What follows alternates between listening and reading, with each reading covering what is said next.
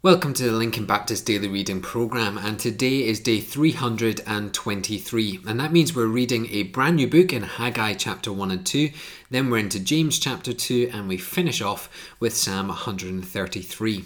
Now, Haggai was a prophet sent by God to encourage and spur on the temple rebuild. He rebuked their comfortable living and called them to honour God by building the temple. The Lord's house was not to be forsaken as the people pursued earthly comfort. Rather, the people were to be devoted to building the temple first and foremost. Notice verse 13 in chapter 1. As the people obey, the Lord will be with them and bless their efforts to honour him. Now, in these two chapters, we learn about the pursuit of God's kingdom and the blessings that flow from there. When we apply this to our own lives, the simplest application is this. If we pursue the world, we'll never have enough. If we pursue Christ, he will make us overflow with blessing. Not necessarily physical blessing, but an eternal reward that will never fade. Now, as we head into James chapter 2, James continues to give us both practical and spiritual guidance in how a Christian ought to live. Firstly, the matter of partiality. Clearly as anything, verse 9, partiality is a sin. What do we mean by that? Well, if we treat someone differently because of their status, or their wealth, or their skin colour, or anything else that we perceive makes someone different, then that is us choosing who we shall love rather than loving all our neighbours. This doesn't mean we accept how people live or accept their sin. Rather, this means we show an equal love to all people with the love that Jesus loved us with. When we apply this to the church, we're to lovingly welcome all in. There should be no saved seat, no special treatment for anybody.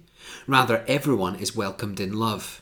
Again, this doesn't mean we don't teach the Bible, letting it convict us and challenge us and transform us. Rather, our attitude toward one another should be one of equality. The second half of this chapter talks about faith, specifically the argument of whether faith saves you or whether good works saves you. What we find is that yes, it is faith in Christ that brings about our salvation, but we prove that salvation by our transformed nature. Our lives should reflect the salvation we find in Jesus. Therefore, we are new creations, transformed to do good works for the sake of the gospel. In essence, those with faith will produce good fruit, and if you're not producing good fruit, then there needs to be a spiritual health check done. Faith and works go hand in hand. Faith saves and works prove. And I think often when we have this conversation, we go immediately to, well, they're not doing this, so that must mean they're not a Christian. I would simply say, let us not use this as a pointing finger situation, but let us look at our own lives and see how our faith produces works. Now, let's finish off with Psalm 133. We have a verse in this psalm that is often applied incorrectly. Verse 1 talks about how good it is for brothers to dwell in unity, or another translation might have it as dwell together.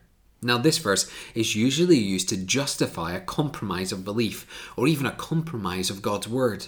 For it brings disunity, then it must be bad, for this verse sees unity as good. Yet look at how Psalm 133 describes this unity. There's a reference to Aaron, the high priest, when he was anointed for God's service. It is like the dew each morning, that mercy from God that never fades. True unity is something that comes from God. It is anointed by him, and it's anointed through his word. Therefore, Psalm 133 is telling us how good it is when we serve God and when we live under his mercy. When we live through his word, when we do this together, we will find true unity. I would encourage us not to have a sham unity, one where nobody actually believes in anything except what will bring agreement. True unity can only be found in and through the anointing of God himself. Let's pray for that unity today. Father, we pray that we would be united in your word, that it would be your word that would be central to our faith. And Father, we pray that that faith produces good works as proof of that faith. Father, we pray that as the whole church body, as we are united together, working together, producing those great works of the gospel, we pray that it would be evident in our efforts of evangelism, that many would be added to our number day by your grace and mercy. And so we pray this in your name. Amen.